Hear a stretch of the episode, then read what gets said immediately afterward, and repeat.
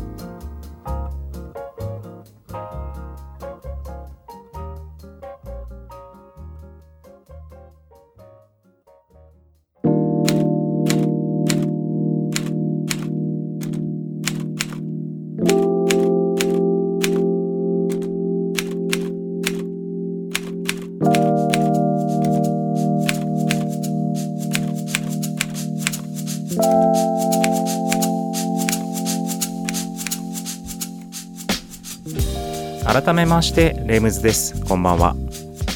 今日はイメージ。前にねこんなイメージをねうんについての話もしたと思うんですけども改めてね最近思うこと。イメージをね沸かす？イメージが湧く？うん。そういったこと？の大切さというか。僕よくね言うのがもうイメージができてるからあとは実行するだけだよみたいなことをねちょいちょい日常生活の中で話すんですよ。例えば物事だったりとかもちろんねデザインね今まで結構デザインの話もね最近よくしてますけども、うん、デザインだったりとか事業もそうですよね。事業今サッカフェがやってる事業もそう。これから新しく始める事業もそう。自分の中でイメージとして構築することができればもうそれはもう実行するだけなんですよ。もうあとは悩む必要がない。それを実現するだけみたいな。要はもう説明書がもう出来上がりましたみたいなうんイメージなんですけども。おそらくデザイナーさんとかもうまさにそうですよね。デザイナーさんとか何かこう作ったりする人っていうのは自分の頭の中で例えばクライアントさんからね依頼された案件に対してこんなデザイン作ってください。それに対してこんな形どうでしょう。こんなデザインどうでしょうってこう自分のイメージをそこに当てはめてそれをお客さんに提示してでお客さんが自分の好みに合った、うん、イメージがあったものをチョイスしてそれを形に作る、うん、仕上げる。で逆にあのねお店とかそう思うのがその田舎の地方の今ねこういう大悟みたいな田舎っていうのは例えば空き家とかあの空き店舗、うん、とかいろいろ増えてくるじゃないですか。でそこでね僕とかおそらく第5カフェのねオーナーの笠井さんとかもうその辺多分僕と似てるんでしょうね。こんなところがあったらこうやったらいいじゃないかみたいな。こういう空き家があったらこういう風に変えてこういうものを作ったらこういう風に使えるんじゃないの？みたいなのとか多分そういうイメージが湧くんでしょうね。うん。で、それが湧くからこそ古民家が第5カフェになって後ろ山の、うん、自分の家がサッカフェになってそれこそ駅前のねえっと元何でしたっけ？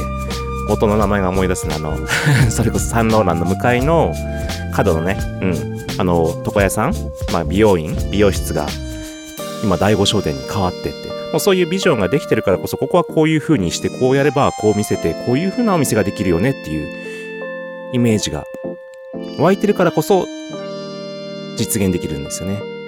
だから、そのイメージを沸かす、うん、ことが、まずは何をやるにしても、なんか大切なのかなっていうのをね、とても再認識するというか、うん、部分があります。で、だからね、それで、じゃあどうやったらね、イメージ分けるの？結構僕そのどういう風にイメージ？例えばデザイン作るにしてもどうやってそれイメージするの？って言われた時にどうやんだろうって浮かんでくるから そう答えづらいんですけどおそらくインプットなのかなって。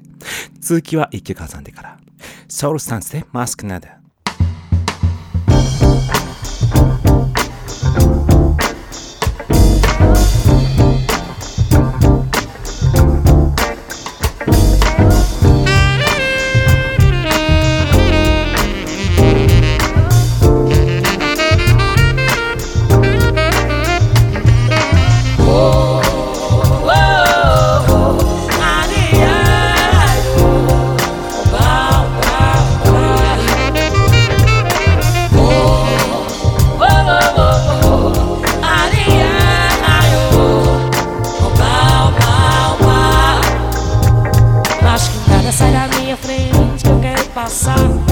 Esses são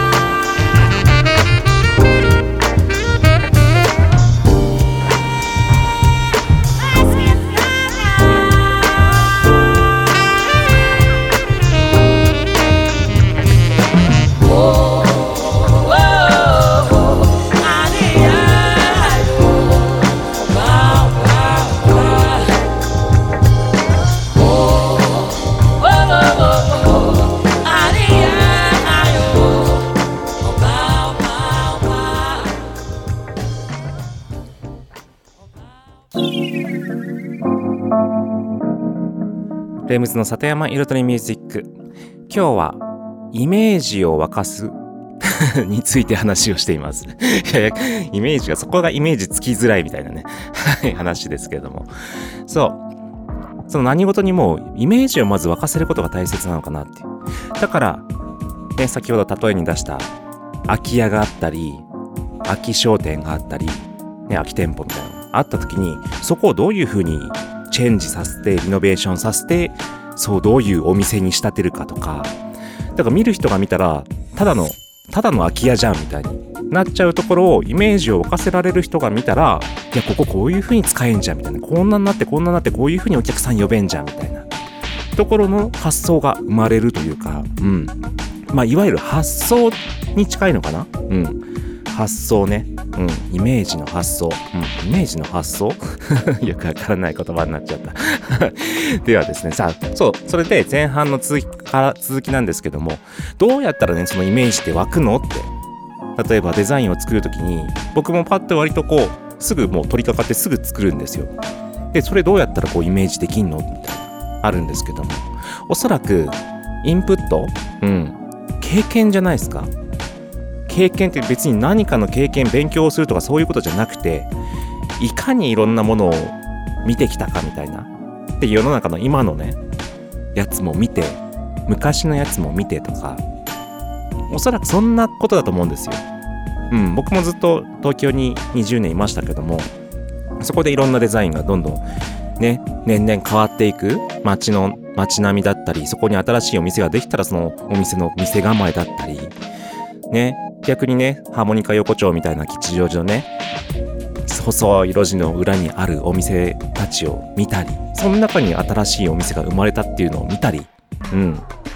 あ、そういう使い方もあるんだ、みたいな。うん。それこそ大人になってからね、うん。大悟に帰ってきてからも商店街のみんなで東京のね、谷中に視察に行ったりとかもしましたけども、そういう時にもね、それこそ、あ、古民家でこういう使い方もあるんだとか、ね、一軒を何店舗かでシェアしながらお店を開くみたいな、ね、やり方をしているね、何でしたっけ、名前。うん。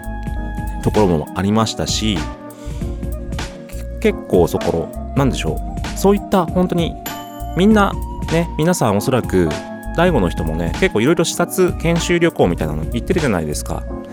行って終わってませんかっていうね。話。行くだけ行って終わってませんかって、ちゃんと吸収してますかっていうところなんですけども。そう。だから結構、そういったところで、感、なんか、感性を刺激されてじゃないですけども、うん。それで、ああ、じゃあこれだったらこうできんじゃないみたいな。うん、その発想だと思いますね。うん。だから、そう、結局ね、インプットして、あの、僕いつも言ってるのが、アウトプットの大切さ？うん。いろんなものをインプットしてもアウトプットしなかったら意味がないっていう話もしてて、ただ今日の話してるのはね、そのインプットの大切さもね、話してるんですけど、インプットがないから、ないと、もちろんアウトプットはできない。うん。ただ、インプットを散々いろんなものを勉強して、いろんなものを知って、いろんな経験してるのに、アウトプットしないっていう人もたくさんいるわけですよね。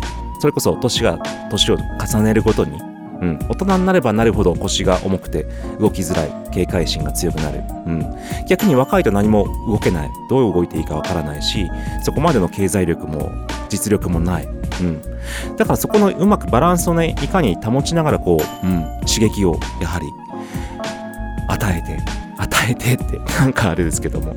うまく今頭の中がねこうごっちゃになってまざまとまってませんけども、うん、だからそういうね今そこのバランスが取れてくるとそれこそいわゆるプレイヤーと呼ばれる、ね、地方でも活躍する人物が育ってくるのかなっていうねちょっとこの間そういったプレイヤーの話もちょっと町役場の人たちとしたところだったのですね。その話も、うん、今頭に浮かんできましたけれども、うん、いかにイメージを沸かせるか。そしていかにインプットしてインプットしてねほんとその経験値を積んでアウトプットするか。そんなところでしょうか。以上です。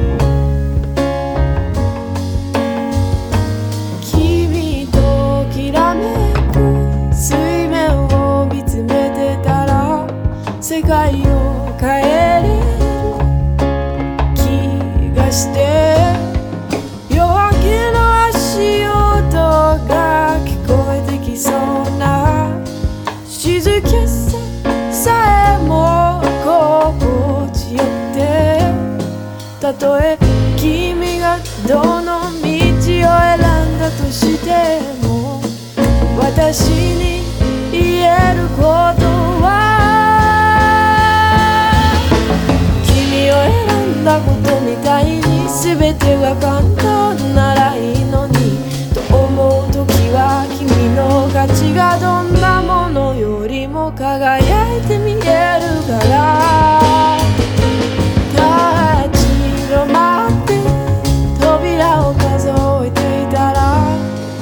界が過ぎてく気がして流れてゆく雲をつかむみたいなお話に夢を膨らむけれど完璧な写真を眺めてるより私なりの絵を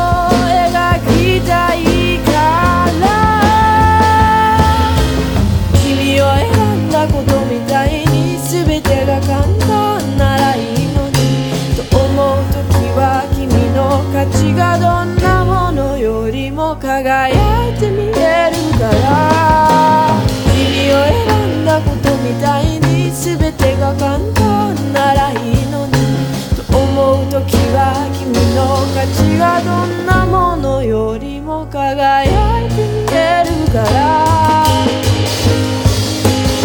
選ぶことの大切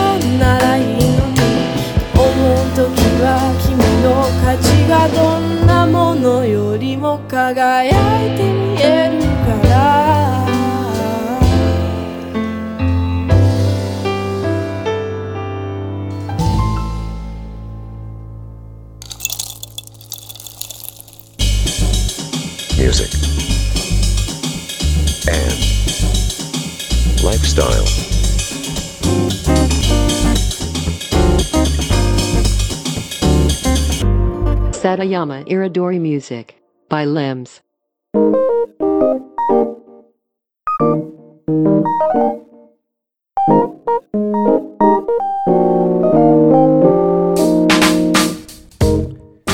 レムズの里山彩りミュージック私レムズがお送りしていますここからのコーナーはレムズ学と題しまして毎回私レムズの趣味やこだわりその他もろもろ毎回一つのテーマに絞って深くマニアックに紹介するコーナーです。そして今週のテーマはレムズデザインイメージ編。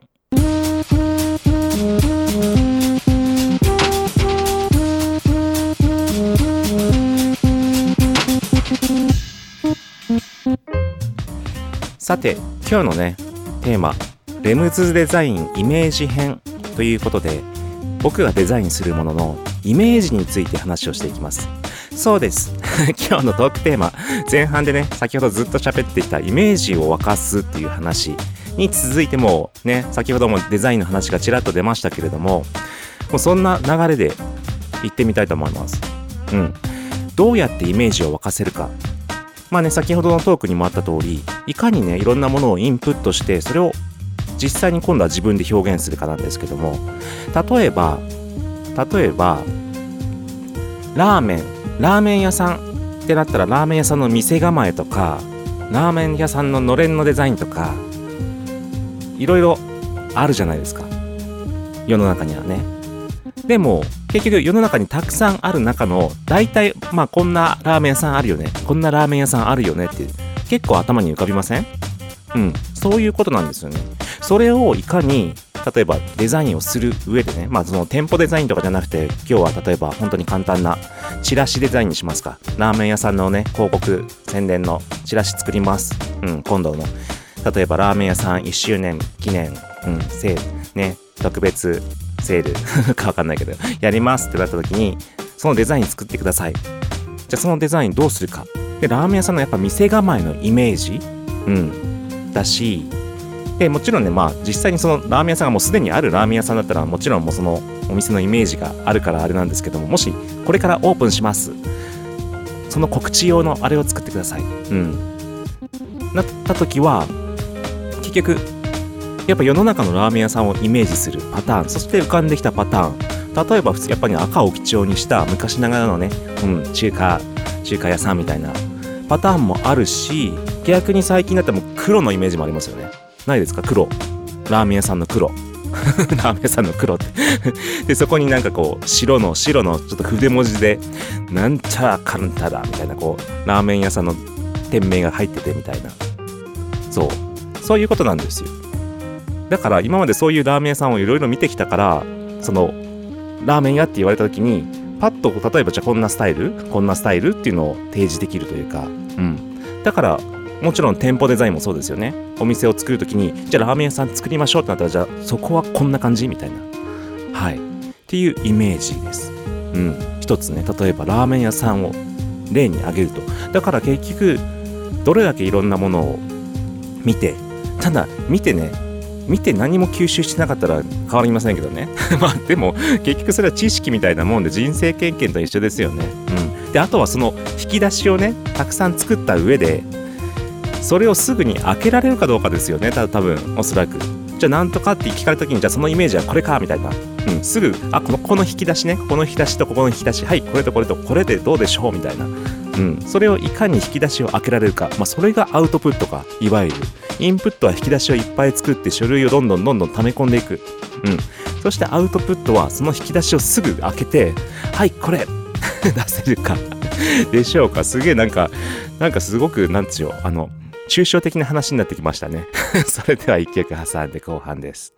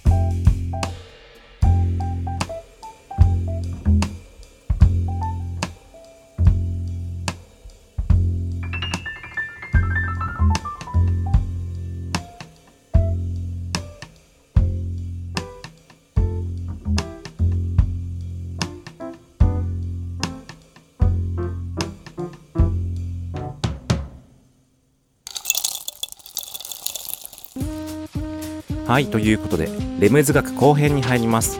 今日はレムズデザインイメージ編について話をしています。うん。どういうデザインをねする際にどうやってイメージを沸かせるのかっていう部分で。うん。まあ前半はね結局たくさんインプットしたものの中からいかにその引き出しをねアウトプットで出すか。うん。っていう話をしました。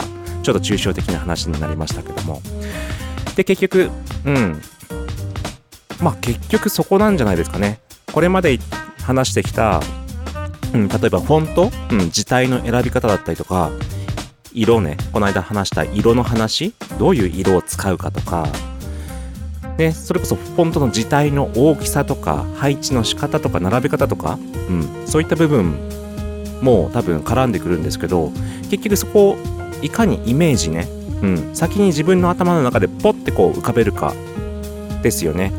で、それこはやっぱりまたさっきの話に戻りますけど、インプットの話になって、例えばね、ディスカウントショップの安い、例えばドン・キホーテだったら本当にドン・キホーテみたいな大きい字でドカーンみたいなデザインかもしれませんし、まあそういうイメージありますよね、そういうディスカウントショップ。うん。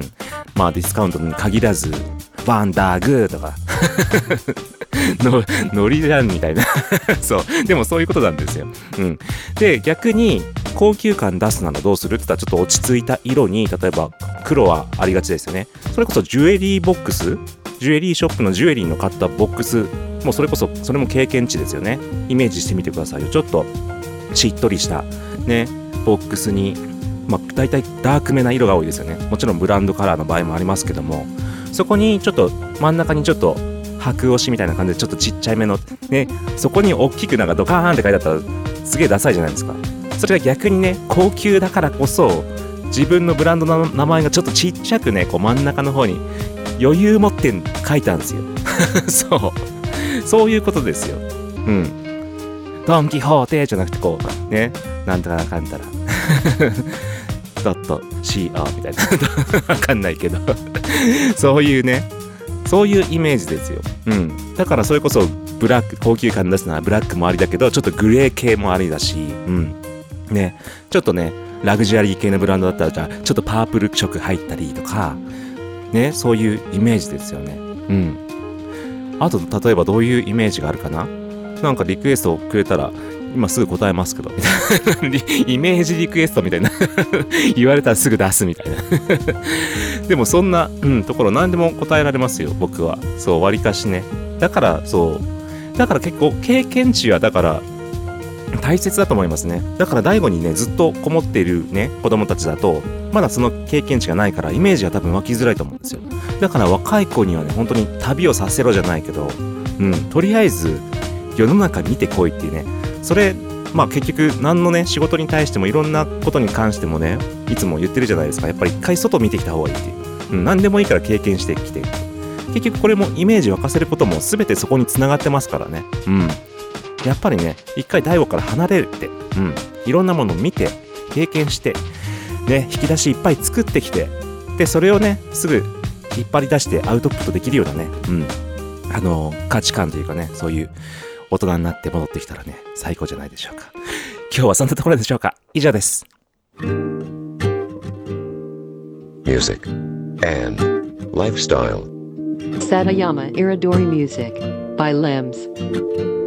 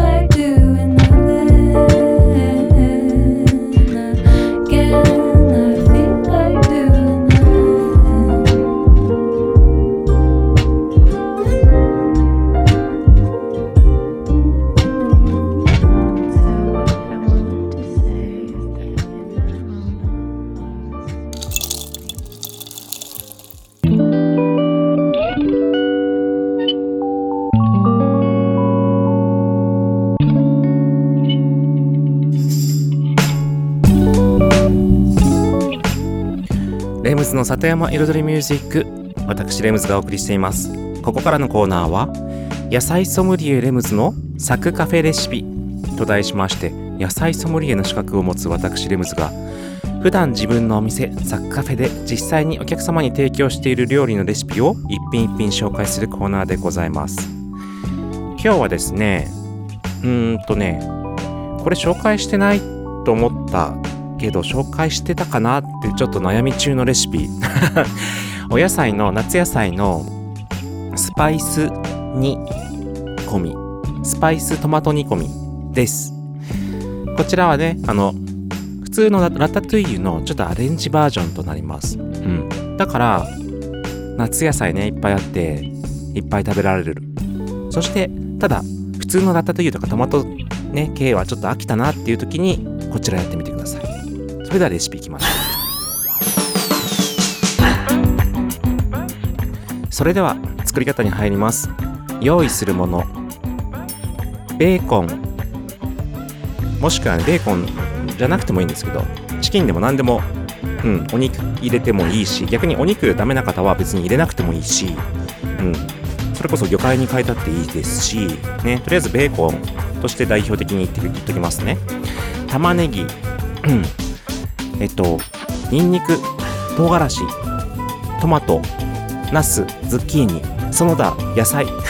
それこそあとね人参とかあるとなうんいいかな。人参今の季節大悟も出てますのでうん。人参はねうまみがね出ますのでうん。入れてみましょう。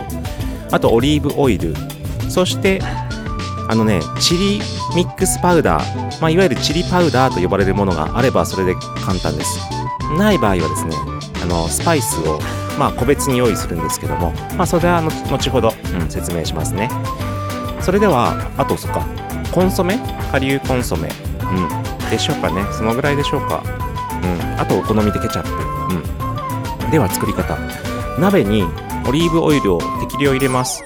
そこでニンニク唐辛子玉ねぎを炒めていきます。まあちょっとねパスタを作るようなイメージですけどもまあトマトソースを作るイメージですねいわゆる、うん、そしてそこに玉ねぎ炒めたら硬いもの野菜ね硬い野菜じゃがいも人参とか、うん、硬めのお野菜から入れていってそして同じようにズッキーニとかナスとかも炒めていきます。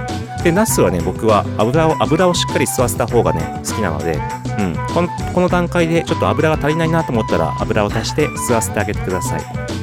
そして表面もちょっと、うん、焼き目がつくぐらいな感じでね炒めるとまたいいと思います、うん、ただね火はね通しすぎないぐらいな感じの方がいいです。はい。そして様々な野菜ね今コリンキーとかねいろいろ出てます。ズッキーニもいろんなズッキーニ出てます、うん、そういったものも入れてね。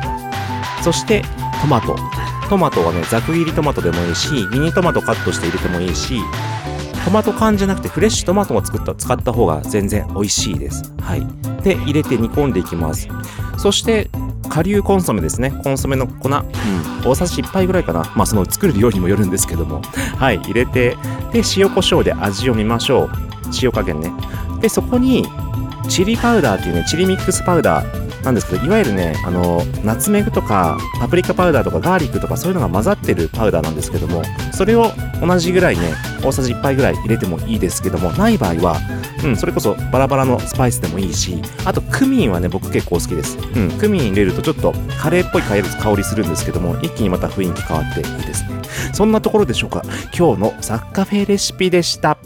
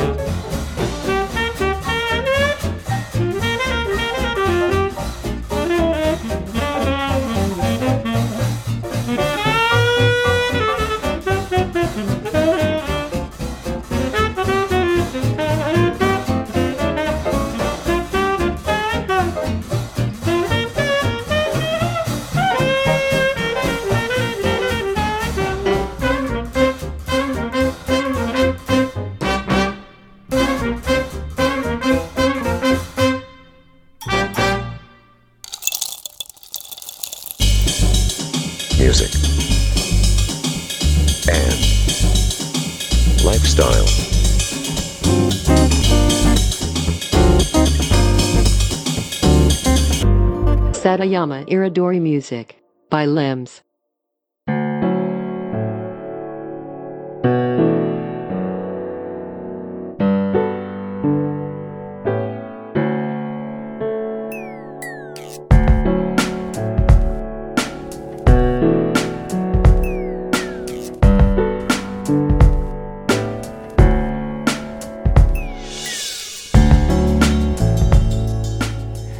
ズの里山彩りミュージック。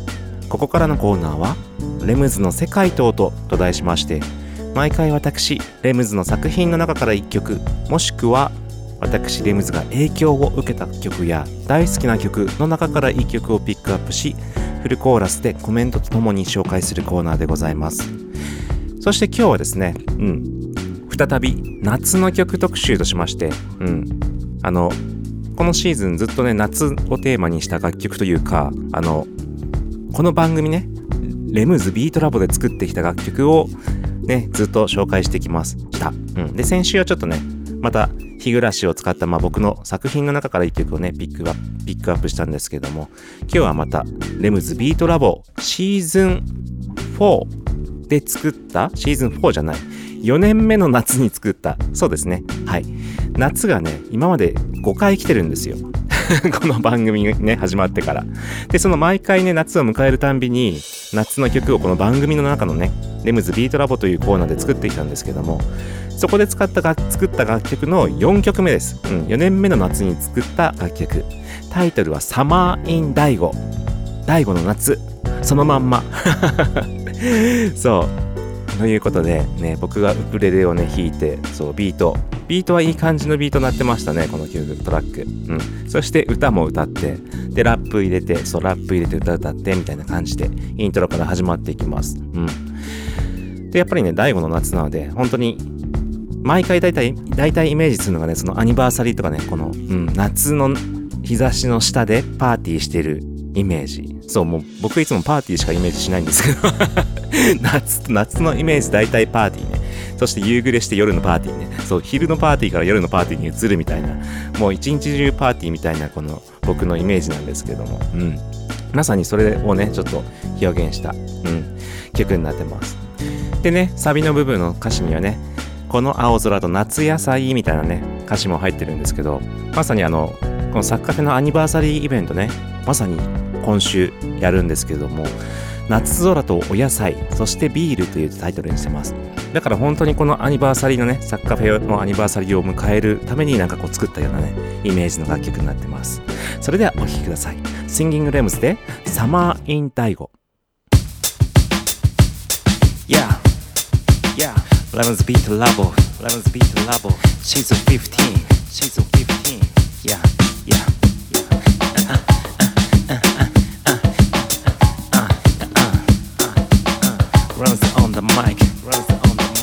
今春から夏へ変わりゆく梅雨模様この山の青町に住むこと壁に噛んで太刀打ち一仕事紙とペンを片手に独り言子供だったあの時思い出はいつだって晴れの日この湿った香り景色を磨える。そして夏を迎える。Yeah It's summertime It's summertime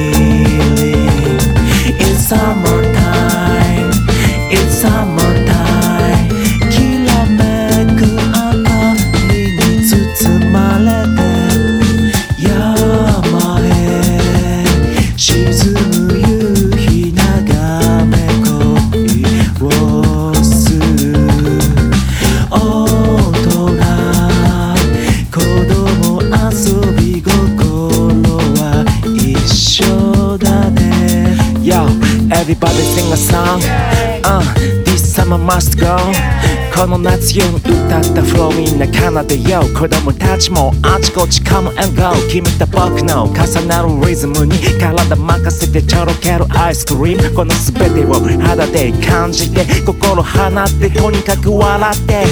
夏が過ぎて秋が来る。冬になれば雪も降る。四季の風が移りゆくから「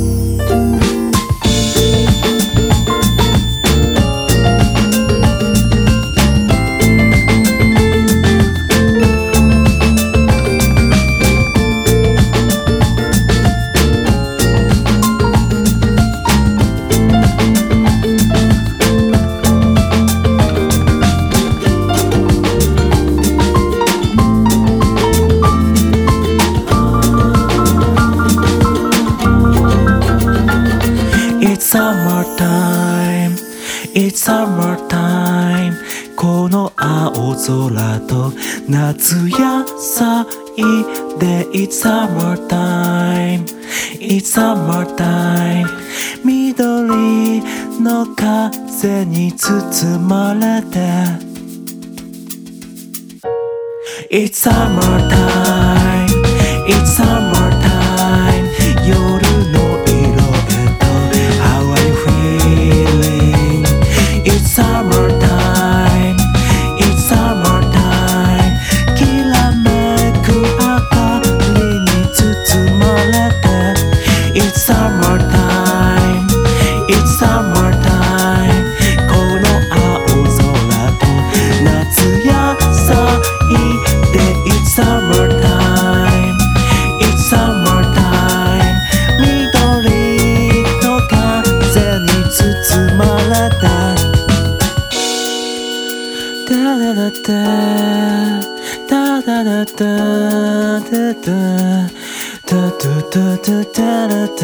da. Yeah, yeah, yeah, yeah. Da da da da. Yeah, yeah.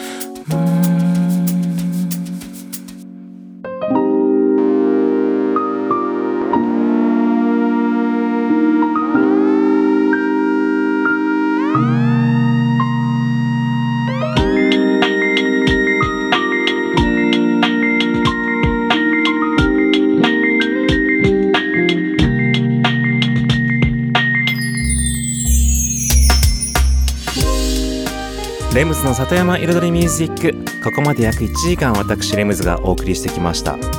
先ほどのね楽曲、うん、紹介する前にもちょっとちらっと話しましたけども。